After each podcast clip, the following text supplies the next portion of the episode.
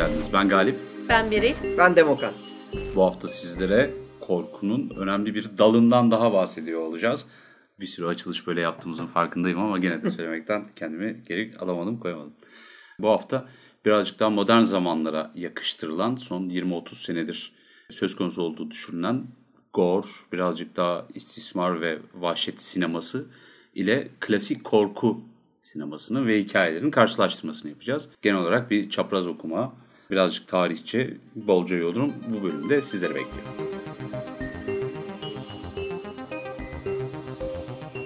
Şimdi korku türünü düşündüğümüzde sadece biz kısıtlandırıp klasik korku, sinemada klasik korku ve sinemada gore gibi bir tartışmayı açmaya çalışacağız ama ondan önce bir alıntı yapmak istiyorum. Yani çünkü türün çeşitliliği e, sınıflandırmayı aslında zorlaştırıyor. Richard Cherry'nin Horror, Korku adlı kitabından bir alıntı yapacağım. Westernler ya da aksiyon filmleri gibi diğer türlerde görüldüğü üzere e, kolay anlaşılır, kalıplaşmış bir tema üzerine bir ölçüye kadar basitçe çeşitlenen bir dizi gelenekten bahsedilemez korku dediğimizde. Aksine bu türün geleneklerinde, konularında ve tarzlarında tam bir çeşitlilik dikkati çeker. Bu çeşitliliğin bir açıklaması da türlerin hiçbir zaman sabit olmadığı gerçeğinde yatabilir. Aslında tür kavramının tamamı sorunludur ve konu korku türü olduğunda bu daha da geçerlidir. Şimdi bizler çok bahsederiz zaten. Özellikle Galip birkaç sefer altını çizer. Bu kategorizasyon, tür vesaire aslında bir raflara konacak sınıflandırmanın gerekliliğidir. Bir pazarlama politikasıdır. Bir yandan da akademik yanı tartışmasızdır tabii ki olmalıdır. Evet. E, ama korku dediğimizde iş karışıktır. Evet. Özellikle sanatçıya bu hani bu tarz hikayeleri anlatanlara girişte öyle bir peşrevi olmaz diye insanların bir tabiri var. Burada da aynısını görmek mümkün. Kişiyi kısıtlamak değil, kişinin ne anlattığını dinlemek bence esas olmalı. Bu nedenle de bu adam işte korku yazıyor, bu adam karanlık fantazi yazıyor, bu adam bilim kurgu yazıyor falan gibi sınıflandırmalar gerçekten sanatçıyı özellikle biz yazar tarafından düşünürsek yazarı öldüren şeyler. Yani ne ilham bırakıyor ortada ne bir şey. Çünkü evet. kalıplaşmanız lazım. Kalıplaşınca da ruh ortadan kayboluyor. Ben böyle düşünüyorum. Biz işte böyle kitaplara bakarsak işte gotik korku var. Al bir, bir başlık ki bugün bizim konuşacağımız klasik korkuya gotik derler. Evet. Ee, daha çok gotiğin altında sınıflandırabiliriz e, çoğunu. Doğaüstü ve okült ve hayalet filmleri gibi böyle bir kategoride ayırabilirler. Psikolojik korku bir tanedir, canavar filmi bir tanedir, slasher bir tanedir gore'la beraber. Bir de işte istismar ve aşırı şiddet filmleri var. Onları bazen gore'a da sokarsın falan. Böyle yani zor evet. bir şeydir. Ama esnekliği güzeldir korkunun. Ben onu çok severim. Yani bazı durumlarda türler yavaş yavaş kaybolabilir. Sinemada biz bunu görürüz. Müzikaller örneğinde olduğu gibi ya da westernler gibi azalır kendini keşfetmeye çalışır ama yani eski türü tekrar eder aslında. Korku öyle değildir. Korku zamanla yarışır. Hiçbir zaman onu biz karıştırmayız. Korku olduğunu hep biliriz ama tam olarak kategorizasyonu da yapmak da zordur. Bir yandan da şöyle bir durum var. Ee, korkuyu ben birazcık daha öncü görüyorum bu türler arasında. Neden dersen mesela 1988 senesine kadar, 89'a kadar kimse Goti'yi ağzına almıyordu. Yani anmıyordu adını müzikle beraber tekrar gotik gotik diye insanlar hı hı. konuşmaya başladılar. Ama bugün mesela şehir fantazisi dediğimiz şeyi başlatan şey Anne Rice'ın 73-74'te çıkartmış olduğu Vampir Vampirler. Günlükleri serisi. Ki gotik mi gotik. Daha ötesi de yok yani. Demek ki bir şekilde kendisi başka isimlerle adlandırılsa bile öncü olmuş, yeni türlere sebep olmuş eserlerden bir tanesi. Bugün tartışmalı olan bu istismar filmlerini falan konuşuyoruz ama istismar sadece korkunun üzerine yapışan bir şey değil bugün young adult ya da işte genç ergen edebiyatında, e, sinemasında, bilgisayar oyunlarında falan göreceğiniz bir sürü alt şey, e, şablon bunların hı hı. hepsi istismar üzerinden çalışıyor. Bir tane genç var sıradan orta sınıf bir ailenin çocuğu bu. Ondan sonra harikulade maceralar yaşıyor, geri geliyor bilmem ne falan oluyor gibi. Bu da aslında istismarın başka bir boyutu.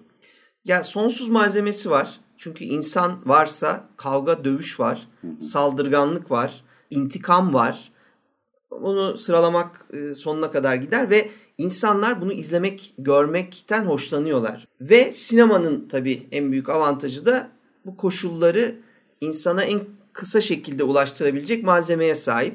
Işığı, görüntüyü ve sesi kullanarak insanları hızla etkilemek, korkutmak evet. açıkçası çok daha kolay diğer e, sanat türlerine göre. Evet. Bu neyi getiriyor ama? Maalesef işte bu maalesef diyorum çünkü hayatımızın her aşamasında korkuyla ilgilenenler olarak bu sıkıntıyı çekiyoruz. Popülerlikle beraber aşağılanmayı da getiriyor. Ben burada şeyi görüyorum yani şimdi ortak kültürel bir geçerliliği var korkunun. Bütün kültürlerde hemen tanıyorsunuz korkuyu. Herkes benzer şeylerden korkuyor ve böylece talebi hazır. Talebi hazır. Aynı zamanda malzeme insanı korkutmaya yönelik. Kolay sesi uyguluyorsun. Doğru kullanırsan, müziği doğru kullanırsan, ışığı, gölgeyi doğru kullanırsan ya da efektleri, sinema efektlerini doğru kullanırsan insanları korkutmak diğer sanatlara göre daha kolay. Böyle olunca ucuz işlerin çıkması daha kolay oluyor. Ucuz işler kolay çıkınca çok oluyor. İnsan korku deyince önce aklına bu sefer ucuz işler gelmeye başlıyor. Böyle aşağılamayı kolaylaştırıyor bu. İşte bu arz taleple alakalı bir şey değil mi aslında? Yani çok üretmen gerektiğinde etrafta çok sanatçı da yoksa, varsa da ne bileyim çok sanatçı varsa da çok yeni fikir ya da özgün bir fikir yoksa e, nasıl derler? banalleşmeye başlıyorsun. Böyle sıradan saçma sapan bir şey olmaya başlıyorsun. Bir de işte kolay olması sorunu get yani yapmak kolay. Evet. Ucuza getirebiliyorsun. O zaman herkes korku çekmeyi deniyor. Çünkü popüler. Herkes bir kere deniyor. O zaman korku deyince önünde muhteşem böyle bir kötüler grubu oluyor. Kötü işler grubu oluyor ama onların arasında sinemanın şaheserleri var. Onları atlayabiliyor insanlar korkuyu genellediklerinde ve aşağıladıklarında. Ki hatta biz bu programa ilk yapmaya başladığımızdan bugüne kadar e, farkındaysan bazı hem edebi olarak hem film olarak bazı ürünlerden bahsediyoruz ki bunların bir kısmının adı çok duyulmamış şeyler yani çok bilinen şeyler değil veya işte şeyde e, box office'te çok iş yapmamış veya evet. bestseller olmamış e, ürünler ama kendi türünün içinde ışıldayan ürünler. Evet. Bir de şeyin yancısı da var. Yani yancı demeyelim de bu destekçi çok önemli bir şey.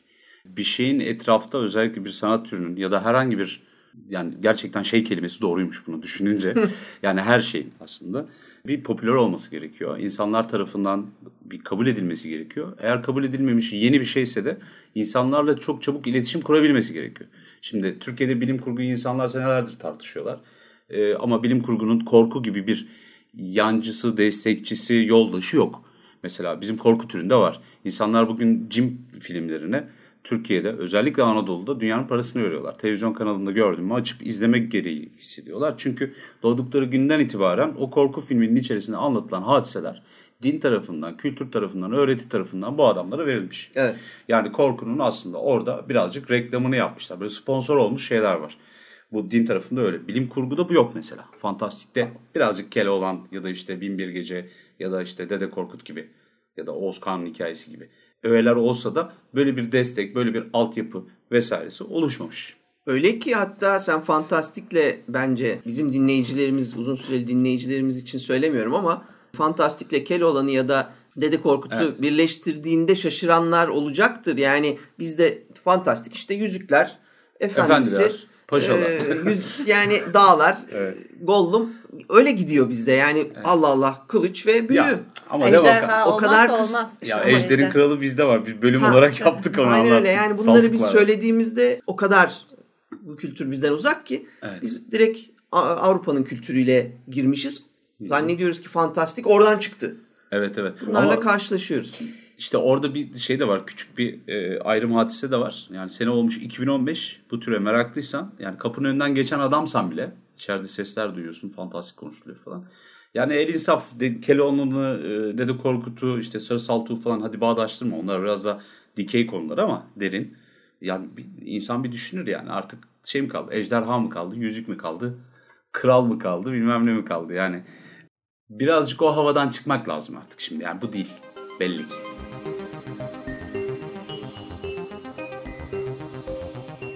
Şimdi bütün bunları konuştuktan sonra işin enteresan yanı aslında demin de senin söz ettiğin gibi korku çok eski çağlardan günümüze kadar aslında hayatını sürdürmüş, yaşamını sürdürmüş nadir türlerden bir tanesi. Hem edebiyat dalında hem de daha sonrasında sinema, edebiyat, oyun vesaire dalında. Şimdi bugün konuşacağımız konuyu biraz açıklığa kavuşturmak lazım zannedersem. Şimdi aslında klasik korku sineması dediğimiz zaman e, özellikle bunu bir açmak lazım. Aslında klasik korku sineması dendiği zaman bunun içine e, zaman zaman gore ve splatter da giriyor. Bizim bugün konuşacağımız klasik korku sineması yani gore ve splatter'a karşı konuşacağımız klasik korku sineması daha çok sinemanın başlangıcından itibaren kökenini edebiyattan almış. Hı hı. Ee, örnek verecek olursak Frankenstein, Dracula, Dr. Jekyll, Mr. Hyde bunlar ufak örnekleri ve pek çok daha örneği var. Dediğimiz gibi kökünü edebiyattan hatta gotik edebiyattan hı hı. almış. Pardon bir şey giriş yapacağım. Sinemanın ilk vampir korku filmi bunu konuşmadık biz. Ben bu böyle bir şey böyle bir kategorizasyon var. Menier'in bir filmi varmış. Ben görmemiştim filmi. Fransızca bilmediğim için kusuruma bakmayın. Le Manoir de Diable diye. Yani Haunted Castle. Hayaletli kale diye bir kısa zaten Menier'in işleri genelde aslında komedidir. Daha sonra ben de baktım YouTube'da bulabilirsiniz, izleyebilirsiniz. Şey bu da korkunç değil ama korku unsurlarını kullanıyor. Bir yaratığın uçarak gelip orada belirmesi, yarasadan insana dönüşmesi, iskelet olması, hayaletleri böyle puf diye ortaya çıkarması vesaire gibi numaraların çekildiği e, 1896'da e, yapılmış bu Tam film. Tam Dracula'nın ardındandır büyük ihtimal. Aynen, aynen öyle o etkiyi görebileceğiniz böyle bir film var. Bu şeyi gösteriyor. Korkunun daha dakika 1 1895'te sinema başladı, tren geldi Lumière biraderlerden Menier'in kısa yaptığı işlerden bir tanesi korku oluyor. Hikayesi sağlam olan, kendi bünyesinde çeşitli yöntem, tarz ve gelenek oluşturmuş. Ambiyansıyla, çekim e, enteresan çekim teknikleriyle ve güçlü hikayesiyle hmm. e, insanları korkutmayı amaçlayan türü konuşacağız daha çok. Evet. Klasik korku sineması derken. Yok çünkü e, aslında bu çok geniş bir kavram ama bizim bugün konuşacağımız gerçekten hani edebiyat kökenli ve çok fazla göz boyamadan hikayenin gücüyle ve ambiyansın gücüyle ve çekimlerin gücüyle seyircisini germeyi, beklentiye sokmayı ve sonunda da yerinde hoplatmayı amaçlayan e, sinema, klasik korku sineması bizim şu anda bahsettiğimiz. Evet. Gore veya diğer adıyla splatter ise korku e, türünün bir alt türü. Fakat o kadar homojen ki bunu zaman zaman klasik sinemadan ayırmak zor oluyor. Fakat Galip'in her zaman söylediği istismar e, sineması ki bunda klasik e, korku filminin tam tersine tamamen grafik e, şiddete odaklanmış. İnsan bedeninin zayıflığını ve e, acizliğini ortaya atan daha çok işte e, işkence veya parçalama veya kanlı sahnelerin bulunduğu bir şeyi olsa bile, e, baz hikayesi olsa bile sadece o hikayeyi bu sahneleri gösterebilmek için kullanan ve genelde kamerayla ve FX'lerle yani efektlerle bunu oldukça yüksek bir dozajda destekleyen hmm. türden bahsedeceğiz.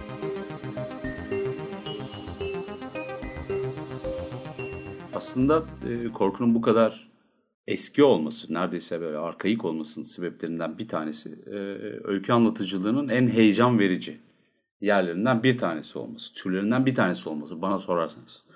Çünkü e, hadi anlatılarda ya da eserlerde bir bakalım. Birincisini ben korku olduğunu düşünüyorum. İkincisi komedi. Üçüncüsü hani bu drama, romantik eserler.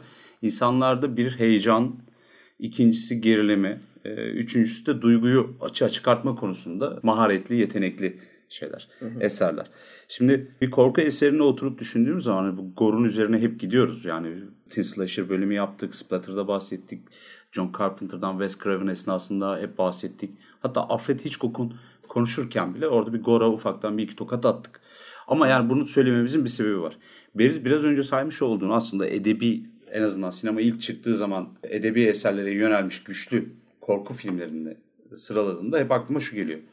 Aslında bir eserin çalışılmış olması gerekiyor. Hı hı. Seneler evvel Demokant bana almış olduğum bir tane kitapta e, bir yazarlık kitabında vardı. Umberto Eco'nun genç yazara mektup kitabında. Evet. Nasıl yazabilirim, ne yapabilirim, nereden başlamalıyım sorusuna bir tane cevabı vardı Umberto Eco'nun. Tabii böyle 3 chapter kapsayan. Ama hülasa kısaca şuydu. Sen atmosferi, o dünyayı biliyorsan Zaten hikaye kendiliğinden ortaya çıkacak demek oluyor. Bu da çalışmakta olan bir şey. Sen o hikayeye çalışmışsan, o atmosfere çalışmışsan, o sese, o ışığa nasıl görüneceğine, nasıl hissettireceğine, hangi kahramanların ne şekilde bulunacağına çalıştıysan zaten kitabı yazıyorsun ya da hikayeyi yazıyorsun, filmini de çekiyorsun. Bunda bir, bir sıkıntı yok yani. İnsanı rahatsız eden bir şey yok. Ki böyle eserler istediği kadar gore kullansın. Bu ben bu makara olarak tanımlıyorum. Bunu yani ölüme dair şeylere yabancı olmayan anlatılar. Onları bir sansürlemeyen anlatılar. İstediği kadar sert, dehşet ve vahşeti kullansın. Onu yapsın, bunu yapsın. Kesinlikle insanı rahatsız etmiyor. Neden? Aa diyorsunuz. Müthiş bir yemek yedim ben. Hı hı. Harika bir hikayesi vardı. O kahramanın başına gelen şu vahşeti vesaireyi ben içimde hissettim artık. Rahatsız ediciliğiyle beraber. Evet ve bu mesela işte tam şu tanım az önce bahsettiğin Hitchcock dediğin için Psycho'ya bir şeydir. E, birebir Psycho'yu tanımlayan şeydir. Çünkü evet. Psycho'da mesela biz banyo sahnesinde dahil olmak üzere aslında goru görmeyiz. Goru hissederiz. Yani o kemanlar, o tempo ve o gölgeler ve yani biz tamamen başka yerlere bakarız. Bir de çok biz kötü. kesikleri falan evet. yani görmeyiz biz. Kan, akan kan böyle çok döner kötü bir gider. kan kullanımıdır bir Hiçbir de. Hiçbir şey değildir. Yani ya, evet evet ispirtoyu sıkmışlar o, gibi. Yani o onun bir önemi kalmamıştır. Evet. Biz o gerilimi sinemanın diğer unsurlarıyla bir arada dediğim gibi insanı etkilemek sinemayı kullanırken çok daha kolay. Demin homojen derken demek istediğim buydu. Yani goru tam olarak hani kemikten et ayırır gibi ayıramazsınız. Evet. Yani orada var fakat mesela bugünkü konuşacağımız şeylerde hani psycho evet gore var ama kan, kan yok. Hı-hı. Ya da bir et parçaları göremiyorsunuz vesaire göremiyorsunuz. Yani işte bu yüzden Psycho'yu aslında klasik korku sinemasına tabii, tabii. kaydırıyor Doğru. bu şekliyle. Çünkü bunun gibi örnekler de var. Sen Halloween için aynı şeyi söylemiştin. Yani evet. gerçek kan göremezsin. Şey göremezsin ama bilirsin. Ama Mesela Rosemary'nin bebeğinde evet. öyle. Canavarı göremezsin. Evet. Yani bebeği göremezsin.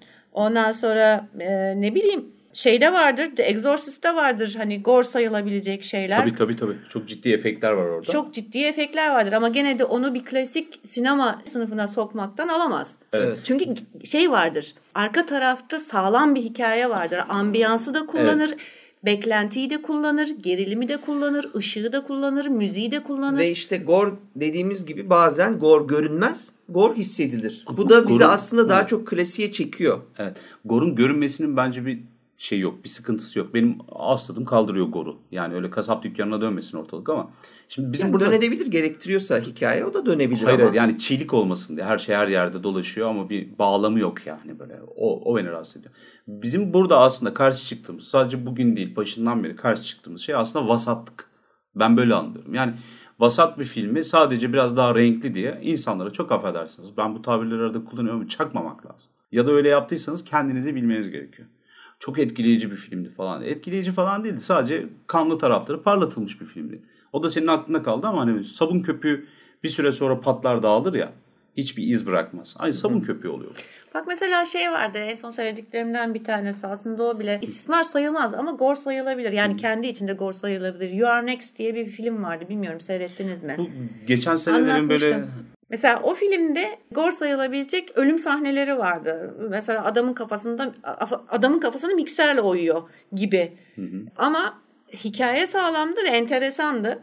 O yüzden hani seyredilebilitesi vardı benim için en azından. Evet. Ben mesela gor sevmem. Yani çok kan, çok et parçaları, çok kese biçilen şeylerden hoşlanmam. Şeyi evet. bile seyrederken çok hoşlandığımı söyleyemeyeceğim ki hoş filmlerde ama boş filmlerde hmm. e, Final Destination bana göre. Evet. Yani orada da böyle çeşit çeşit çeşit çeşit ölüm şekilleri vardı ama e, mesela adamın çitlerin takılan tellerle hmm. kesilerek ölmesi vesairesi evet. cartı curtu yani bu biraz ben kişisel olarak hmm. söylüyorum. Kişisel olarak ben çok kan görmekten, çok et görmekten, çok işte parça parça e, beyin parçacıkları görmekten hoşlanmam. Ne kadar yazsam da hmm benim için güzel olan bana onu göstermeden beni geriyor mu? Evet. Beni beklentiye sokuyor mu? Hemen, Benim için öyledir hem, mesela. Hemen tam yerinde söyleyeyim o zaman. Çok meşhur ve meşhur değilse bile artık bu filme bu gözle bakmanızı sağlayabilecek bir şey var. Seven.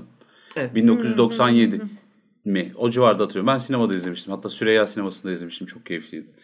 Seven filminde öyle bir sahne var ki orası ki Seven filmi Gora yabancı değil. Net olarak söyleyeyim. Tabii değil evet. Ve yani acımasızca insan vücudunun deforme olması üzerine vesaire çok iyi böyle bir sanatçı elinden çıkma. Seneler sonra Hannibal dizisinde falan da benzer yöntemleri Evet. kullandılar. Yani bir heykeltıraş ya da bir sahne dekorcusunun elinden çıkmış efsane şeyler vardı. Görünümler, görseller vardı böyle.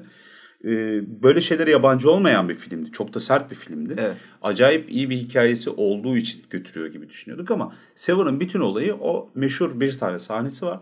Koliden sızan kan damlasını bir minik vererek ve koliyi açan kişinin suratını aldığı hal. Biz oyuncuların gözlerinden alıyoruz. insanların Acaba- bakışından alıyoruz. Kolinin içerisinde ne olabilir kaygısı. Acaba o mu diye kaygısı. Şimdi daha çok etkilendiniz, sizi daha çok heyecanlandıran, nefesinizi keserek seyrettiğiniz ya da okuduğunuz bir an hatırlıyor musunuz? Bir daha o gözle bakın. Buna yabancı olmamak gerekiyor. Kardeşim korku ne yazık ki bunları kullanır. Korku bir defa. Hayır, zaten- Vahşeti alır yani.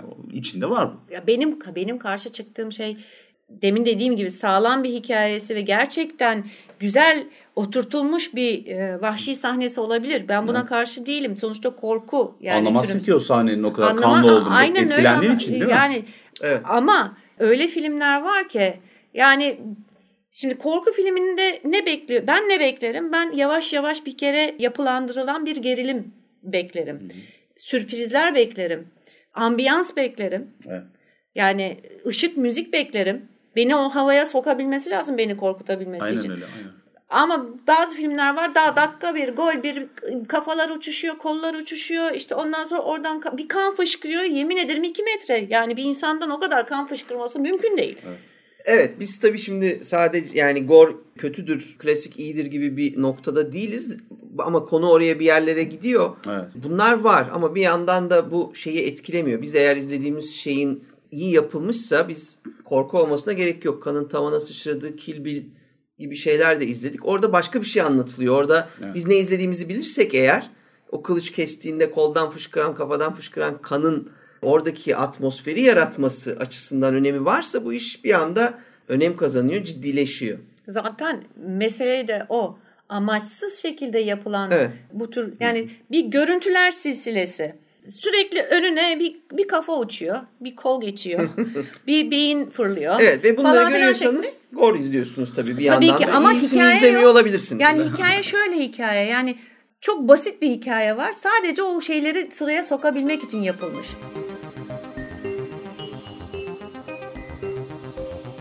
Yanı sıra da şey var. Yani mesela bu Hostel'in ilk versiyonu hiç fena değildi. Ki o bir işkence pornosu ya da işkence kataloğu gibi ilerliyordu. Testere'yi gene burada söylemek lazım. Modern zamanların bir klasiği bence. Ve Testere 1-2 filmi gerçekten korkuyu 2000'lerde tekrar gündeme getiren eserlerden. Bence ben öyle düşünüyorum. Bak özellikle mesela Testere'de müthiş bir gerilim var. Testere'de çok iyi bir hikaye var. Hem hikaye iyi hem de şey iyi yani seni öyle bir bek- yani beklentiye sokuyor ki sen oradaki adam kurtulsun diye filmin sonuna kadar bekliyorsun. Ama yani işte bottleneck dedikleri bir şey var. ya, Böyle dar boğazın içerisinde başlıyor hikaye zaten ve ikilemde bırakıyor insan. Yani bir sürü yöntemi var bunun. İşte bir vahşeti, trajedisi, şunu bunu hepsi içinde. Bir de ne ne izlemeye gittiğinizi bildiğiniz zaman birazcık o da etkili oluyor. Biz yani mesela orada biliyorsun hostelin sen daha afişinden, Tabii daha sert yönetmeninden, Evet. yapımcısından yani sen biliyorsun ki bir gor izleyeceksin. Görsel estetiğe. mesela bunun- Gorsel oluyor. Aynen gorsel estetiğe güzel. Bunun iğrenme duygularını nasıl yarattığını yani adamın bazısı gelmek amaçlı film yapıyor. Bazısı iğrenme amaçlı. Yani korkunun öyle bir şey var. Seni yerinden zıplatmak için yapabilir. Uzun uzun gelmek için yapabilir. iğrendirmek için yapabilir. Makyajıyla görsel efektleri ağırlıklı iyi bir korku filmi de Evet. çıkabilir karşına. Sadece müziği ve sesi kullanarak Blair Witch gibi sana hiçbir şey göstermeyen Aynen öyle. müthiş bir korku filmiyle de karşılaşabilirsin. Ama işin özünde nefesini kesen yani nefes kesmekten böyle heyecanla acaba bir sonraki an ne olacak diye beklediğin bir heyecan dalgasını bir gerilim tufanının içine seni gark ediyor mu? Çok edebi konuştum biliyorum ama yani tam manası bu bence. Tabii ve bunun yansımaları mesela ikisi bir arada olabilir. Hem gerilim hem gorun özellikleri yaralananlar işte ters dönmüş merdivenden inen bir genç kız kafasını 180 derece çevirebilir vesaire. Ne diyorum? Exorcist diyorum mesela. Bakın 1970'lerde Exorcist sinemada oynadığı zaman insanların salonda çığlık attıkları, kustukları, bayıldıkları ondan sonra örnekler var. Bir tanesinin bayılıp adamın birinin bayılıp öne yıkıldığında çenesini kırdığı gibi bir efsane anlatılıyor ve Warner Bros'a dava açtı. ya da Berkeley'de bir adamın iblisten kaçarken kendini sinema perdesine attığı, Toronto'da dört tane kadının travma geçirip psikiyatrik tedaviye alındıkları gibi yani bunlar 70'lerden bahsettiğim için tabii ki pazarlama oyunları olabilir. Ama Exorcist'i izlediğinizde aslında bunun insanların başına gelmiş olabileceğini de görebilirsiniz. Evet. Ve bunu doğru dozajda hem kanı kullanmayı hem de gerilimi ve müziği ve ışığı ve sesi ve oyunculuğu kullanmayı bilmesinden evet. alıyoruz. Şeyde de vardı mesela e, Omen'de de vardır. E, işte camın kafa uçurması vesairesi. Hı hı. Yani e, o hani gor sahnelerini görürsün ama kendini hikayenin şeyine öyle bir kaptırırsın ki yani onun o şekilde orada olması gerektiğini bilirsin. Evet. Ya bir de korku dönem dönemde ayrıca tanımlanıyor. Şimdi bu biz gene klasik korku dediğimiz zamanlarda çok deneysel şeylerdi. Ve ne edebiyat, ne sanat, ne de sinema böyle deneysel çalışmalara, bazı yerlerin çok fazla ön plana çıkartılmasının pek müsait alanlar değildi. Edebiyat ya da sinema bunları dışlamış vaziyetteydi. Ama bir genel edebiyatçılar ya da genel kabul gören saygın edebiyat çevreleri vardı. Bir de işte hani bu Penny Dreadful'ların falan koştuğu ucuz magazinler vardı. Tamam orada gore yazılıyor. Hatta şeyin falan birçok betimlemesi Lovecraft'tan tutun da Robert Bloch'a daha sonra e, iyice kendini aşıp zaten işte Psycho'yu yazıyor ellerin sonunda falan gibi. Bu adamların yazdığı bir yerler var. Deneysel olarak o dönemin gore sayılabilecek temaları üzerinden yürüdüklerini de görebiliyoruz. Ama mesela sinema böyle değildi sinemacılar o halının altına süpürecekleri deneysel gorcuları vesaireleri işte başka kafası açıkları çok gönderebilecekleri sürebilecekleri bir alan yoktu bana sorarsanız. İşte hani bu televizyonun gücüyle artık belki de yeniden şekillendi sinema salonları. İnsanlara daha çok yer açıldı. Hani söylüyoruz ya bunu. İkinci sezonun başında direkt olarak bunlardan konuşmuştuk. Gene aynı şekilde e, video piyasası da aynı şekilde gençlerin elinde böyle deneysel ürünlere daha toleranslı insanları bir bakayım şuna nedir? Kendi aramızda böyle ne bileyim bir alt kültür içerisinde popüler olmuş eserlere yer verebilecek kişilere gitmeye başladı korku. Mesela İngiltere'de bu sansürle birlikte çıkan video nesties dediğimiz bu işte hı hı. E, aynı senin söylediğin şeyler yani deneysel kan götüren vesaire işte, kimi sınav dediği e, tarzda e, videolar e şey el var. altından Şimdi e, Gore dediğimiz şeyi aslında bir, bir anlama daha getirelim hadi. Gore şimdi sadece kan revan sineması gibi düşünmeyelim. Yani orada bir insanı dehşete düşürecek bir şey olması gerekiyor. Dehşete ne düşürür? Birincisi bir ruh hali, ikincisi de bir vahşetle karşılaşma. Yani ona maruz kalma şey yapabilir. Şimdi biz Gore dediğimiz zaman bizim kendi çağımızın ve artık adı doğamızın da kabul etmediği bir şeyler var. Bunlar bizi rahatsız ediyor. Bu hemen yaratıyor. Mesela organ kopması. Çok net parmaklar, tırnaklar geriye döner. Ondan sonra böyle bir parmak kopmuştur ama bir sinir tutar onu. Kaburgan bir anda dışarıya uğrar vücudundan vesaire. Bunlar korkunç şeyler. Sadece kırık bacağın kemiğinin dışarı çıkması bile yeterli bir Çünkü en kolay şey. efekt olduğu için en çok kullanılan. Evet, yani gerçekten zaten size kitap tanımıyla söylersem tam da bunu açıklıyor. Kitapların pek çoğunda görebilirsiniz. Çoğu kez mutasyon, hastalık veya anormal fetişist davranışlar mesela yamyamlık, sadomazoşizm sonucu iğrençleşen insan bedenini sergileyen filmler gibi mesela bir genellemeye e, ulaşabiliyorlar evet. e, gore dediğinde. Bu kadar kısıtlayamazsın ama evet. böyle bir şey var. İnsan bedeniyle olan normal dışı etkileşimler. Etkileşim çok doğru kelime. Her gün görmediğin demek oluyor bu. Roma zamanına gidelim. Burada daha önce Penny Dreadful'dan bahsederken Giovanni'den bir alıntı yapmıştım ben mesela. Fantastik bölümünde olabilir insanların her gün karşılaştıkları şeylerle ya da toplumlarında hakim olarak kabul gören bazı durumlarla ilgili bir hikaye anlattığınızda normal bir hikaye anlatmış oluyorsunuz. Çok bariz bir şekilde. Kolezyumda adamlar ellerinde sarmaları, dolmaları gidiyorlar. Gülmeyin gerçekten bak sarma ve dolmayla beraber gidiyorlar.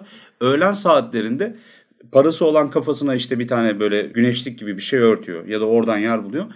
İdam seyrediyorlar. Ve idamlar çeşit çeşit idam var. Vücutların vücuttan parçaların koparılması, el kesilmesi, kafa kesilmesi. Aslana işte, verilme. Ya aslana verilme var tabii canım. Aslan da bana verildi ben onu ısırdım öldü gidiyoruz değil yani. Orada yiyor onu. E, tabii, Yarım saatlik bir prosesten bahsediyorsun falan. Şimdi adamlara çok yabancı gelmiyor. Şimdi bizim buradaki bir sürü gor filmi götürsen çekirdek çitlerken oradaki teyzeler büyük ihtimalle sıkılırlar yani. Aslanlar ne zaman geliyor derler anladın mı? Bu ne ya boktan bir şeyler denemiş çocuklar falan derler. Arada biz de söylüyoruz gerçi. Şimdi insanlar üzerine fazla kafa yormadıkları için bir izleyiciyi rahatsız etmek namına Yani eğer amaç oysa bir rahatsız edici bir film çekiyorsanız, sert bir film yapıyorsanız, bir hikaye anlatıyorsanız hemen kolayına kaçıyorlar. Dakika bir işte gol bir. E, Bir defa filmin hızlı başlaması lazım. Doğru mu? Doğru. Neden doğru? Öyle bir şey yok ki. Çok rahat sakin başlayan, iyi bir hikayesi olan, ya ya ya anlatan efsane filmler var. İşte şeyi söyle. Hikaye ne kadar hizmet ettiği tartışılır. İşte Psycho'nun başında. Tabii canım Psycho öyle. Para kaçıran bir kadın falan. Arabada vurur diye gider yani. Ama ne Hani güzel konuş- sen bir rahatlıyorsun. Ben koltuktayım, önümde ekran var ya da işte perde var, sinemadayız. Günlük şeylerden bir arındım. Güzel güzel hikaye de geliyor. Tak anında şey geliyor mesela. Yani bıçak beliriyor falan. Aa böyle bir şey olmuş, para çalınmış şu bu falan derken dönüşüyor. Şimdi ikincisi de hemen bir vücuttan bir aza diyorum ben. Uzuv bir parçanın koparılması. İşte konuşurken tak ele satır indi. Aa ne oldu? El koptu. Adam şaşkınlıkla bakıyor. Sana bakıyor kameraya. Ya kolum koptu farkında mısın? falan gibisinden. Ya bunlar ucuz numaralar. Bu Carpenter'ın 76 idi değil mi? 13. Karakola saldırı. Evet. galiba 13. öyle bir şey. Karakola saldırının girişinde ben başka bir dondurma istiyorum. Bu bilmem neli vanilyalı dediği için çat diye vurulan kız çocuğu sahnesi gordur mesela. O adamın ağzına yüzüne vuran bir de. Bir anda irkilirsin ne oluyor dersin. Yani şimdi bize fazla koymuyor tabii de 76'da o filmi Tabii, izleyen tabii. Evet, böyle tabii. günlük yaşantıları olan sıradan insanları alt üst etmiş vaziyette. Aynen öyle. Bir de dediğin çok önemli. Günlük yaşantıyı o kadar güzel veriyor ki işte kız çocuğu dondurma alıyor. Yani o Ha. devirde orada o ma- makineler şeyler e, o kamyonlar geziyor dondurma kamyonları. Gerçekten de o kızlar oradan gidiyorlar alıyorlar. Senin az önce sinemaya girmeden önce kızın belki aldı o dondurmayı oradan. Evet. Ve oturdun şimdi asla başına gelmeyeceğini düşündüğün bir şey oluyor. Adamın biri çekiyor silah Kedi öldürmüyorlar mesela. vuruyor. Köpek öldürmüyorlar. Yani tutup bir hayvanı alıp kafasını duvara vurmuyor mesela kötü adam anladın mı? Onun yerine ne yapıyor? İşte gidiyor birinin eline kırıyor. Ya da işte parmağına çivi saplıyor anladın mı? Masanın üzerinde. İşkence ediyoruz diyor. Değiller yani bir, birazcık daha yaratıcı olmaktan kaynaklanıyor. Bu da gene işte e, Eko'nun dediği gibi sen ne anlatacağını tam olarak bilmiyorsun kardeşim. Ben hep o yorumu getiriyorum. Yoksa Gor izliyoruz. Gor kaçınılmaz olarak izliyorsun. Çünkü korkuda hissi yükselten, heyecanı bir anda başka bir boyuta getiren bir şey bu.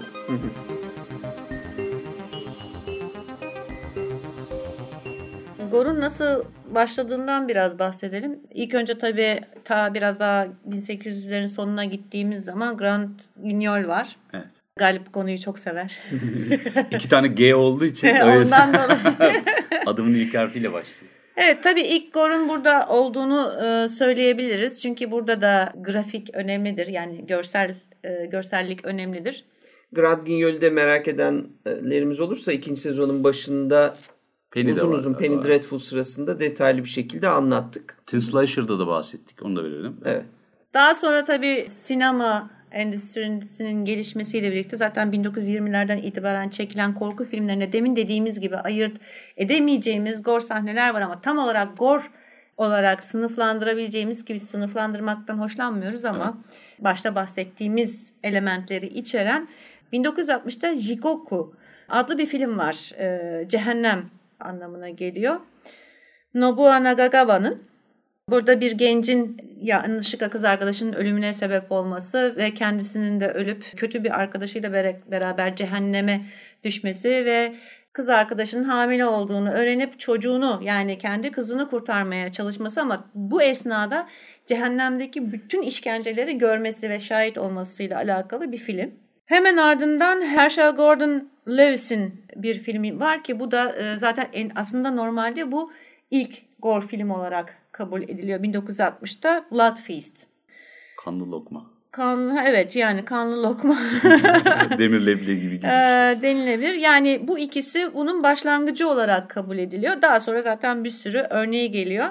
1970'lerde özellikle I Spit on Your Grave 1978'de Mezarlarınıza tüküreceğim. Evet, e, bunun aldığı işte eleştirilerin sonrasında özellikle demin söylediğim İngiltere'deki bu sansürleme özellikle e, videonun çok olduğu ve popüler olduğu dönem Evet. artık e, sansür devreye giriyor ve bunlar video nesties adı altında bir anlamda tezgah altı satılmaya başlanıyor. Muzur neşriyat. Değil mi bu? Evet. Evet. Nesli. Muzur Bizdeki, neşri. evet. Muzur neşri. Yani Tam da dönem olarak aynı yani. Tabii ama işte bizdeki farkı şu bizde iş cinsellikse muzur oluyor. Orada iş vahşet yüzünden daha çok. Orada cinsellik aynı etkiyi yaratmıyor e, toplumda. Şimdi E, 70'lerde 80'lerde bayağı örneği var. Hatta Peter Jackson'ın çekmiş olduğu iki tane var. Bad Taste ve Brain Dead. Brain Dead. Evet evet işte o tam senin dediğin o zombilerin kafalarının yerlerde dolaştığı yerdeki yarım kafanın sana gözleriyle bakmaya çalıştığı adamın Kaşıkla elindeki- bir şey yediği değil mi? Böyle Tabii beyin- testereyle şey yapıp işte insanları kesip işte mikserin içinde kafaları parçaladığı filmlerden biri. Evet. Sonra deneysel ama işte Allah kahretmesin. Bu arada tabii şey de var yani bu iki filmin özellikle biraz komedik olması splastic denilen başka bir tür ortaya çıkıyor. Yani hem gore hem komik. Evet. bir Yeterince tür abartırsan orta- komik Absürt. olmaya başlıyor. Absürt olmaya absürtlük. e, başlıyor. Sene kaç bu arada? Bu Dane O'Bannon'ın şeyinden hemen sonra galiba. 1978 1992. Aa, pardon önceymiş. Return of the Living Dead de mesela o baya baya nesliydi yani. yani. Hem komedi hem cinsel hem şu bu. Evet. Evil Dead var zaten o sıralarda geliyor herhalde Evet. değil mi Evil Dead? Mezarlarınızda dans edeceğim olmuş bu da. Ya şeyi düşünecek olursak 1970'leri düşünecek olursak sadece o değil. Mesela hep söylüyorum ben Last, Last House on the Left. evet. İşte mesela e, Craven'ın İlk 1972 o da bakacak olursan bana göre gore yani. Tabii tabii elektrikli testere çıkıyor yani bir noktada. The Hill Have Eyes. Evet. e, 1977 yapımı. Bu da. Ki onun hikayesi diğerlerinden daha güçlüdür bence. Ben severim o filmi. 80'ler, 70'lerde, 80'lerde bunlar bayağı şey mesela örnekleri var. E, Cannibal Holocaust var 1980'de. The Beyond var 1981'de. Öyle başlıyor ve e, devam ediyor. Tahminim hatırlarsınız bunu. 1978'de çekilmiş Faces of the Dead diye bir şey vardı. Şimdi bahsedeceğim hatırlayacaksınız. Bu bir dök şey gibi. Bir belgesel gibi. gibi. Belgesel gibi Ha. çekilmişti ve gerçek ölümlerin çekimleri olduğunu iddia ediyordu. Videoydu bu da video zamanında ve insanların çeşitli ölümlerini gösteriyordu. İşte mesela idam gösteriyor. İşte bir e, hayvanat bahçesinde aslanın saldırmasını gösteriyor. Bilmem nesini gösteriyor. Yani insanların ölümlerini gösteriyordu. Sınaf olduğunu iddia eden bir kurgu film gibi bir şey yani. Gibi. Belki e, parçaları birleştirmiştir. Kısmen Yani şey buradaki en önemli şey insanların uzun bir dönem ki hatta da buna inanan da vardır herhalde. Gerçek ölümlerden kesitler içerdiğini. Çünkü amatör kamerayla çekilmiş vesaire Bir de- şeklinde.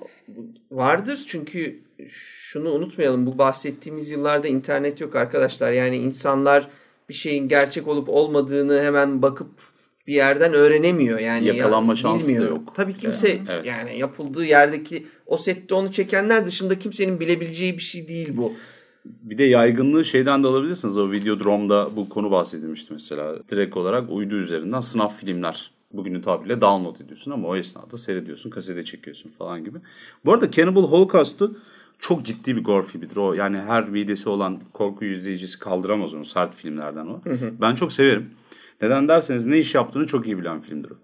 Çok amatör, acemi görünmesine rağmen işte bir found footage havasıyla öyle bir furyayla tanıtalım biz bunu dediklerine falan e, Evet. demelerine rağmen bugün büyük bütçeli gore herhangi bir filmi çok fena döver yani tokatlar öyle böyle değil. Mesela 1990'larda işte Gore'un veya diğer adıyla Splatter'ın arasına bir de şey kar- karışıyor. Slasher karıştırıyorlar. Öyle kaçıp kovalamaca, avlamaca e, ve öldürmece durumuna gelenler de var. Evet. Ee, o esnada bir de e, bir şeye rastladım. E, French Extremity denilen bir akım çıkıyor. Fransız filminden. Aha, fantastik. E, Frontiers diye bir film var 2007'de. E, Inside diye gene aynı şekilde 2007'de. Şey de o ara çıkmış olması lazım. Bu İngilizcesini biz bunu biliyoruz ama o da Fransız filmi diye hatırlıyorum. Trouble Every Day. Her gün başka bela. Evet. O da mesela çok ilginç bir filmdi o. Değişik bir filmdi ve şey de değildi yani. Söyleyeyim, O vasatlık yoktu o filmin içinde. Bu arada içinden şey de çıkarıyor. Demin senin e, söyleyip durduğun torture porn denilen bir yan tür de çıkarıyor. Yani Sınav hem slasher'la hem slasher'la gore'u karıştırıyor hem de direkt olarak torture porn olarak kendinden bir tür üretiyor. Evet. Mesela Saw da buna e, giriyor. Sov'un özellikle şeyini söyleyeyim. Ben ilk iki filmde kefilim. Yani öyle söyleyeyim filmi izleyeceksiniz. Onların hikayesi var, anlattıkları şeyler ya da vakalar gerçekten etkileyici, insanı düşündürüyor. Yani o kanın içerisinde, et parçalarının içerisinde yüzüyorsunuz ama kaybolmuyorsunuz. Sonraki filmlerde ben şunu hatırlıyorum. Bu 2004-2005 civarında bu üçüncü, dördüncü filmi çekmeden evvel adamlar forumlarda şey sormuşlardı. Ee, işte favori işkence sahneniz ne? Koyalım filme. Evet ve ne öneriyorsunuz diye. Meşhur 3 ya da 4. filmdeki iğne dolu bir tane çukurdan anahtar çıkartma hadisesi vardı ya. Evet. İğne değilim de yorgan iğnesi falan zannetmeyin abi. Şırıngadan bahsediyorum. Tabii tabii, uyuşturucu şırıngaları. Evet onun içerisine atlayacak birisi. Oradan her tarafına bir şeyler bata bata anahtar arayacak falan bilmem ne. Anlatabildim mi? Artık bir katalog haline gelmişti. Öyle hikayeyi falan kim şey yapar. Biz en iyisi şunlara odaklanalım, yüklenelim diye saçmalamışlardı ya. 2000'den sonra zaten furya gelişiyor. Ho, bir sürü örneği var. Bunun B movie ta- tadında olanları da var. İşte o ne bileyim kendi arasından e, sıyrılıp hani popüler olanlar da var. Demin senin dediğin gibi Hostel mesela serisi. Evet. Ondan sonra Greenhouse var 2007'de. Evet. Bir tane şey var The Human Centipede. O çok kötü bir 2009. film ya. O insanlığa ihanet o film bence yani.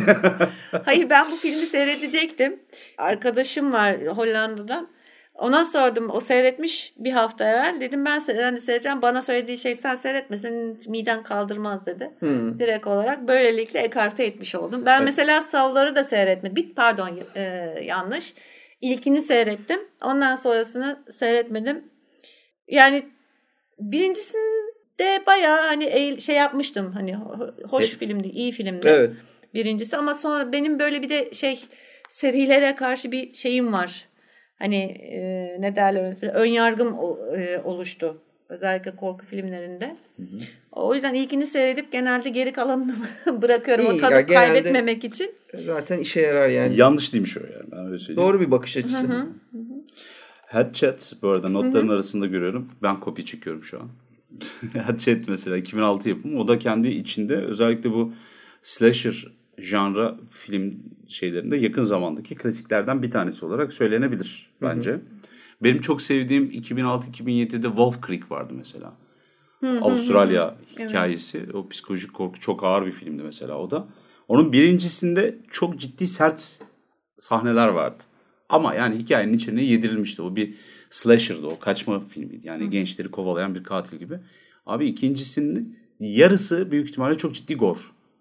Çünkü adamın dünyasına giriyorsunuz. Adamın mutfağına girmiş oluyorsunuz böylece. Bir arabası var. Arabanın arkasında kasap dükkanı var adamın. Daha Evet. ne? Ya zaten bütün zombi filmleri ister istemez gora giriyor gibi geliyor bana. Çünkü sonuçta o vücudun deformasyonu, adı mutasyon olmasa da o mutasyon, insan etiyle işte beslenme, yamyamlık ya da işte zombilik e, gibi. Bu ama yani sadece zombi değil, zombiye benzer bence mesela sinema tarihinin en iyi korku filmlerinden biri 28 gün sonra vardır. Orada da biz yani gözlerden kan akar, kan, kanlar fışkırır, insanlar vahşice saldırır, birbirlerini ısırır, parçalar kopar. Bunların hepsini açıkça görürüz. Ama bir yandan da bizi oraya getirirken büyük bir gerilim hissettirir. Onları hiç görmediğimiz e, askerlerle kızların arasında geçen stresli anlar vardır. Bu kızların hali ne olacak 6 tane adamın arasında diye düşündüğümüzde filmin belki de en gergin anlarını orada yaşarız. Yani bunu sağlamak da bir başka şey tabii Danny Boyle farkıyla. Şey var mesela Dead Snow var. 2009 yapımı o şu Alman Nazilerinin e, zombi olarak geri dönmesi hikayesi. Ya zombi, zombi deyince benim şöyle küçük bir teorim var. Bilmiyorum katılacak mısın? Şimdi zombi filmleri özellikle 60'ların sonundan itibaren patlama yaptığında hani zombileri konuştuk. İki bölüm konuştuk hatta değil mi zombi? Evet. Şimdi zombi filmleri ortaya çıktığında şimdi efekti belli. Yani niyet de ortada ama yani Allah büyük tekne küçük olmamış efektler vardı. Yani bir de şimdi o filmlere tekrar geriye dönüp bakarsanız şöyle bir şey var. Yani e, o zamanki kullanılan malzemeler, malzemenin doğası gereği o kullanılan kimyasallar, onların banyo edilmeleri, işte renk konusundaki yaklaşım mesela bugünküyle o zamanki baskı kaliteleri, işte cihazların teknolojinin ilerlemesi vesairesi derken şimdi baktığımızda bir hali hazırda o efektlerin yapıldığı zamanda ya da işte o filmlerin banyo edildiği zamanda birazcık böyle bir şeylik var gibi geliyor bana. Nasıl söyleyeyim? Bugünkü Gore'un bu 70'lerin başındaki korku filmlerindeki efektlerin görünümü olduğunu. Bu tabii şeyi de getiriyor. Sadece orada değil o dönemsel düşünürsen 60'ların şeylerine bakarsan cowboy filmlerine mesela aynı şeyi görebilirsin. Sadece efekt yüzünden değil bakış açısı devir olarak da vardır. Mesela 60'ların cowboy filmlerine, westernlerine bakın böyle pırıl pırıldır.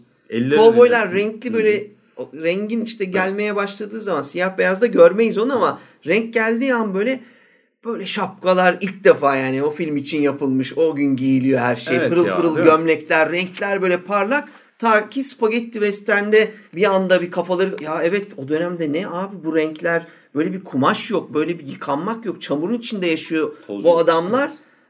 Anlaşılana kadar mesela bu aynı şey korku filmlerinde de geçerli bir Evet. görsel o dönemin rahatlığı onları görüyoruz yani. Yani tamam hadi o adamların neyi derler? Bahanesi bu. Ya da işte affedersiniz artık bunu. Buna buna diyecek bir şey yok. Hikayeleri de çok güçlü çünkü. Anlattıkları şeyler falan işte. Yaşayan ölülerin gecesinde zenciyi zombi zannedip vuruyor adamlar. Ve dönüp gidiyorlar falan. Anladın mı? Ve onun avantajı siyah beyaz olması tabii birazcık o avantajı var ve ama o bayağı gordur sonunda da yakıyorlar yani o cesedin yakıldığını Yo yo da et yeme sahnesi yani. falan da var Var ya hepsi. hani öyle bağırsaklar, etler, şunlar Tabii bunlar. tabii pırıl pırıl Şimdi görüyoruz. e, nasıl söyleyeyim size yanlış anlaşılmış bir böyle bir yaklaşım var gibi geliyor bana. Bugün tekrar o kısımların yükselmesi ya da o kısımların izleyicisinin bulunması bence nasıl söyleyeyim? Tabii ki insanlar her şeyi tercih edebilir, her şeyi beğenebilirler ama sanki orada böyle bir atlanılan, kaçırılan bir nokta var gibi. Çünkü hani bugün Gor'u biraz önce söyledik ya işte e, sadece insanın üzerindeki rahatsız edicilikten çıkartalım başka bir şeyler olsun diye.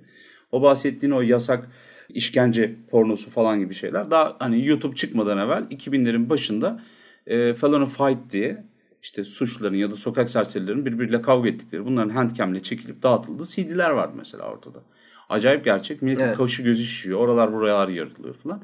Ve popülerliğine ulaştığı yerleri falan öngöremezsiniz, hayal edemezsiniz. Tabii tabii adam dövüşçü oldu oradan çıkıp o Tabii tabii o sakallı, Kimbo'lar vesaireler. Kimbo'lar falan Tabii, çıktı gerçekten dövüşmeye başladı. Yani bunların ya da insanların ne izlediğine tabii karar vermek bize düşmez. Herkes kendi keyfine, zevkine yapacak ama e, sonuçta sanki orada bir şey atlanılmış. Orada gösterilen esas üzerinde durulması gereken yerlerdense o ucuz tarafı ya da bir kısmı sadece anlaşılamayıp alınmış gibi geliyor bana. Bu arada Asya sinemasında da epey bir örneği var. Ee, Ben sadece bir iki örneğinden bahsedeceğim. Mesela e, çok bilinen Battle Royale var. Battle Royale'de de hem hissiyle hem e, görüntüleriyle gore sayılabilecek sahneler var. I Saw the Devil var. Yani oldukça gore sayılabilecek fakat hikaye çok sağlam olduğu için yani rahatsız ediyor. Çok rahatsız ediyor ama hikaye rahatsız ediyor zaten başlı başına. O yüzden olması gerektiği kadar kullanıyor. Batı'da da şey Antichrist var mesela. Yakın zamanda çok sert bir filmdir o. İşte Sır, Sırbin Movie ile beraber ikisi bu çizginin üstüne çıkabilir. Aynı dediğin gibi hikayeleri falan sağlam olduğu için aşırı gor olmalarına rağmen Klasik Tahammül şeyleri de kullanıyorlar yani. Hem klasik hem gore bir arada. Ayrıca gene Kore sinemasından bir Devil var. O da epey gore sayılabilecek bir e, film. Açıkçası Kore sinemasında ya da Japon sinemasında bayağı bir örnek var. Hatta hikayesi sağlam olanlar var. E, şimdi burada saymaya kalksak zaten saatler sürer ama bu üç örnekle ben başlayayım dedim. Siz yani eğer Ringo ilginizi var. çekerse araştırırsınız. Ringo. Ringo, da var tabii. Ringo da birazcık sayılır. daha az hatta Jo'nun yanında o Graj'ın vesairenin yanında. Bu Gares diye daha sonra Evet. iki Evet, tane evet. falan çevrildi. Garez'in. Onlar baya baya sert yani sahneler özellikle sertti anladın mı? Sadece böyle bir korku festivali sirki gibi ilerlemiyordu. Aynı zamanda bazı yerler gerçekten insana ne oluyor ya o kadar da değil falan diye rahatsız ediyordu.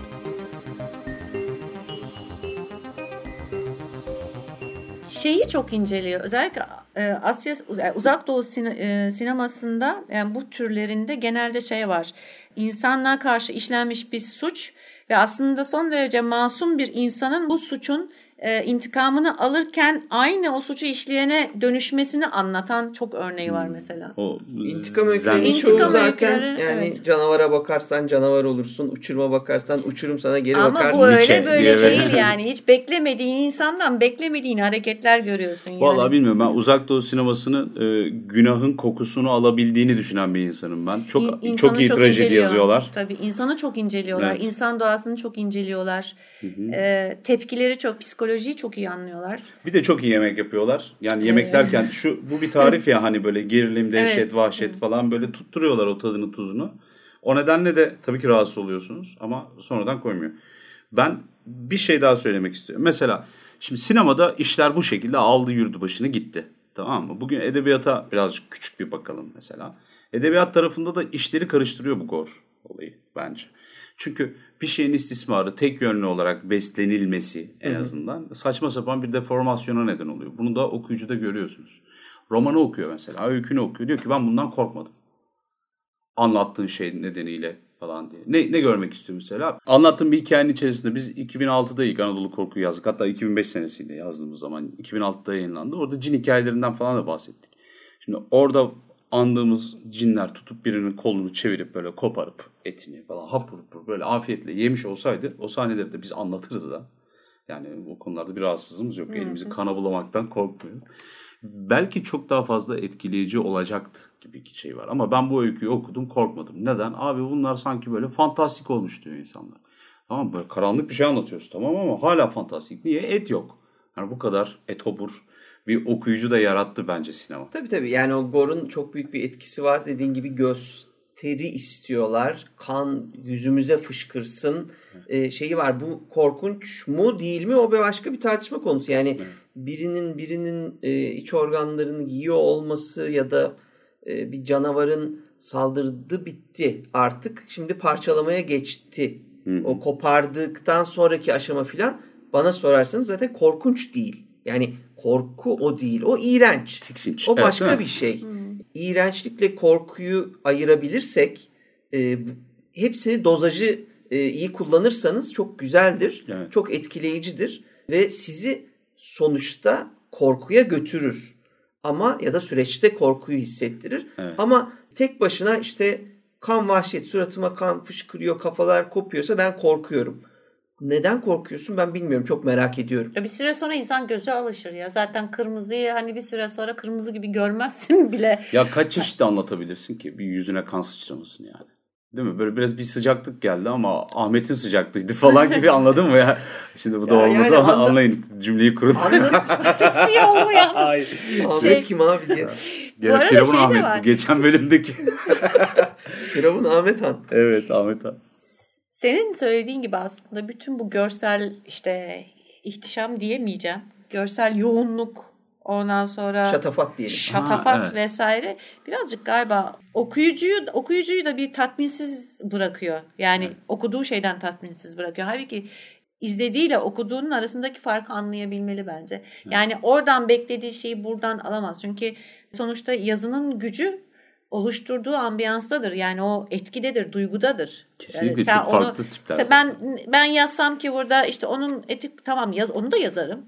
O, o da bir şeydir ama onu nasıl yazdığın önemlidir. Yani o, o şeyi yaratmadan, o gerilimi yaratmadan, o hikayeyi oturtmadan, yavaş yavaş o huzursuzluğu vermeden ben baş koptu, beyin uçtu. Evet. Ondan sonra dudak yarıldı.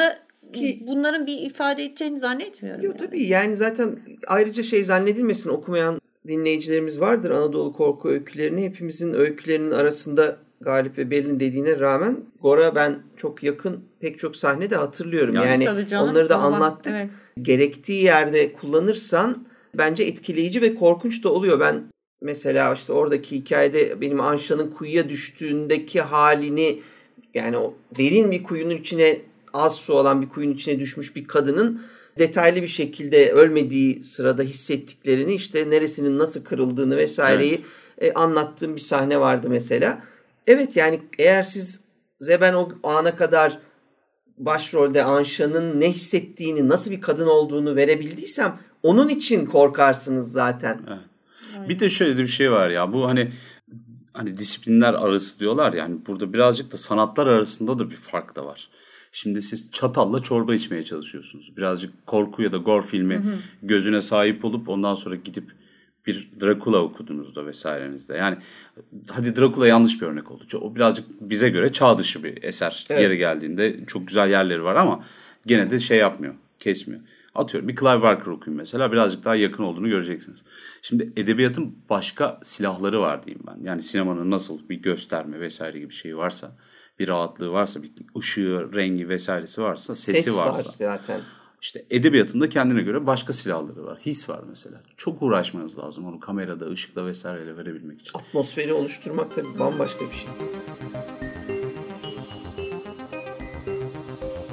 Bir de hemen şöyle bir örnek vereyim. Kafanızda resim oluşacak zaten. Mesela hani dedin ya biraz önce. Japon korku filmlerinde özellikle Battle Royale'de korku değil de vahşi sahnelere sahip filmlerde böyle adamı bıçakladığınızda vurduğunuz zaman buradan böyle bir hortumu delmişsiniz gibi böyle petrol boru hattı vurmuşsunuz Evet. gibi kan fışkırır yani. Evet. Şimdi bu aslında adamlara göre kan fışkırmasını gösterilme metodudur. Kurosawa'nın samuray filmine bakarsınız mesela. 10 dakika birbirlerine bakarlar. Kılıçları bir çekerler 5 saniyelik an. 10 saniye boyunca adamın öksürmesini sonra kanın her tarafını boyamasını seyredersiniz. Niye? Görsel olarak böyle kurulmuş o. Mangalarda gene aynı şekilde. Tabii, tabii. Hikaye anlatıcında öyle. Şimdi biz bir Japon olmayan kişi olarak neydi? Gajin mi diyorlardı? Gaijin. Gaijin. Gaijin. Gajin.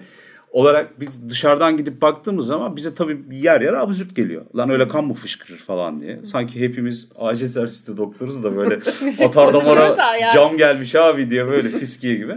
Şimdi öyle Aslında akmıyordur doğru eminim. yani şey e, büyük arterlerden bir tanesine geldiği zaman büyük ihtimalle Belli fışkırır. o kadar da- sürmez. Öyle söyleyeyim. 7 saniyede o adamın bütün kanı gider zaten. san- şimdi Hayır ama ne kadar fışkırır onu bir Tamam tabii- ama şimdi bak kötü yapılması ya da iyi yapılması. Galip mesela iyi örneğini söyledi. Yani sanatla gerçek hayatı bir kere kimsenin karıştırmaması Aynen. gerekiyor. Onlar yani. karıştırmıyorlar Aynen. bu arada. Tamam işte onu diyorum. Yani sanat başka bir şey. Sen bir şeyin nasıl yani bu bu iz, yani bu gördüğün bir pipo değildir diye bir hani kitap var böyle bakıyorsunuz. O bu bir pipo resmidir vesaire gibi. Yani bu Ya, ayrıntıları kaçırmamak lazım. Bir Ya- pipo resmine bakıp onu pipo zannetmeyin. Mukayese Sinemaya bakıp- etmeyin yani işte. Bir alakası yok. Biri sanat, biri Şimdi hangi hayat. filmde gördüm hatırlamıyorum. Bir tane filmde adamın karnı kesiliyor. Adam karnından sarkan şeyler bağırsakları toplayarak Ricky epey bir O. yürüyor. Ricky o. Adı o. Ricky'nin hikayesi falan diye. Öyle bir anime ama o. Yani orijinali anime. Anime de güzel geliyor o sahne. Zor değil yani tamam mı? Bir şekilde Ha. kabul edersin. Fakat birebir live action diyorlar ona. Birebir çektikleri için. Bir de anime Japon yapımı e, Çin'de çok tutmuş falan. Ben bir ara çok kafayı bozmuştum. Çünkü ya komedi ama yani insan bu sahneye güldüğü için kendini kötü hissediyor. Ya ben bunu niye gördüm? Kurban Bayramı'nda şey yapıyorsun falan gibi böyle İsmail'i kesmişsin gibi oluyor. Bak mesela başka bir şey daha var. Ee, en son okuduğum bu Keskin Şeyler adlı bir kitap Evet. var. Gillian Flea'nin. Evet. Oradan bir örnek vereceğim. Mesela cinayetler işleniyor. Küçük çocuk, küçük e, kızlar öldürülüyor. Orada sadece bahsi geçen kızların öldürüldükten sonra dişlerinin çekildiği. Hmm. Şimdi nasıl ya çekimini vesairesini cartını curtunu anlatmıyor. Ama sadece o bile sizin içinizin kamaşmasına veya böyle Evet. tuhaf olmanıza Rahatsız sebep oluyor. Rahatsız olmanıza. Zaten dil çok keskin. Yani kitabın dili çok keskin. Evet. Ve e, hikaye de keskin aslında. Güzel de bir kitap bu arada. Epey de. Onu da e, bahsedelim. Evet. Benim de Güzel bir sürü e, yani okuduğum kitaptan şu an aklıma gelmiyor ama e, galiba beni en rahatsız eden yani beni çarpan diyeyim mesela. Galile'de olması lazım. Yani Clive Barker bu işin ustasıdır bu arada. Yani Goru adama yani yemiyorsanız bile yedirir o şekilde okumak durumundasınızdır.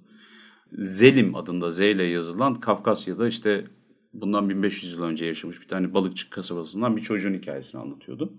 Yolda rahiplerle ya da işte gezici dervişlerle karşılaşır. Dervişler buna şarap içirirler, şu olur bu olur, tecavüz ederler. Ertesi sabah kalktığı zaman 13 yaşında erkek çocuğunun 9 saat boyunca gözünü bir noktaya dikip ölmek istemesini falan şey yaparsınız. Fiziksel olarak da tarif eder. Bu kadar sert, bu kadar işin içerisinde bir şekilde tasvir vesaire olduğunu vesairesini ben bir kitapta hatırlamıyorum. Peter Straub da çok uğraşır bu işlerle. Goru çok güzel yazar o. Yani Stephen King'den falan sert yazar ama bu hale getirmiyordu. Ama yani nasıl söyleyeyim size yaklaşık olarak bir 8-10 santim kalınlığında bir kitaptan bahsediyoruz. O kitabın içi bunlarla dolu hal- olduğu halde ne elinizden bırakabilirsiniz ne de ondan sonra kitaptan rahatsız olup bir kenara atarsınız. Ne ya bu iğrenç iğrenç devam ediyor falan demezsiniz yani. Benim için Boris Vian'ın edebiyatta mezarlarınıza tüküreceğim işte bir örneğidir. Daha diğer kitapların hepsinde de muhteşem bir şekilde en ince detayına kadar size vücudun nasıl e, acı çekebileceği, parçalanabileceğini e, anlatır. Cinselliği de kullanır, kanı vahşeti de kullanır. Evet. Bir ikinci örnekte Kosinski'dir. Onun Boyalı Kuşu en ünlüsüdür ama diğer kitapları da gerçekten midenizi kaldıracak oranda hani kan kırmızı. Yani seviyorsanız kaçırmayacağınız. konuşun diyorsun. Ha, seviyorsanız gidin konuşun. Kaçırmayacağınız eserler. Evet. E, bu sinemada alacağınız tadın kat be kat üstünde gor etkisini alabileceğiniz edebi eserlerde var. Evet. Biz bu hafta gor ve klasik korku üzerine bir beyin fırtınası yaptık. Umarız bizim kadar keyif almışsınızdır. Gelecek bölümlerde görüşmek üzere. Görüşmek üzere. Görüşürüz.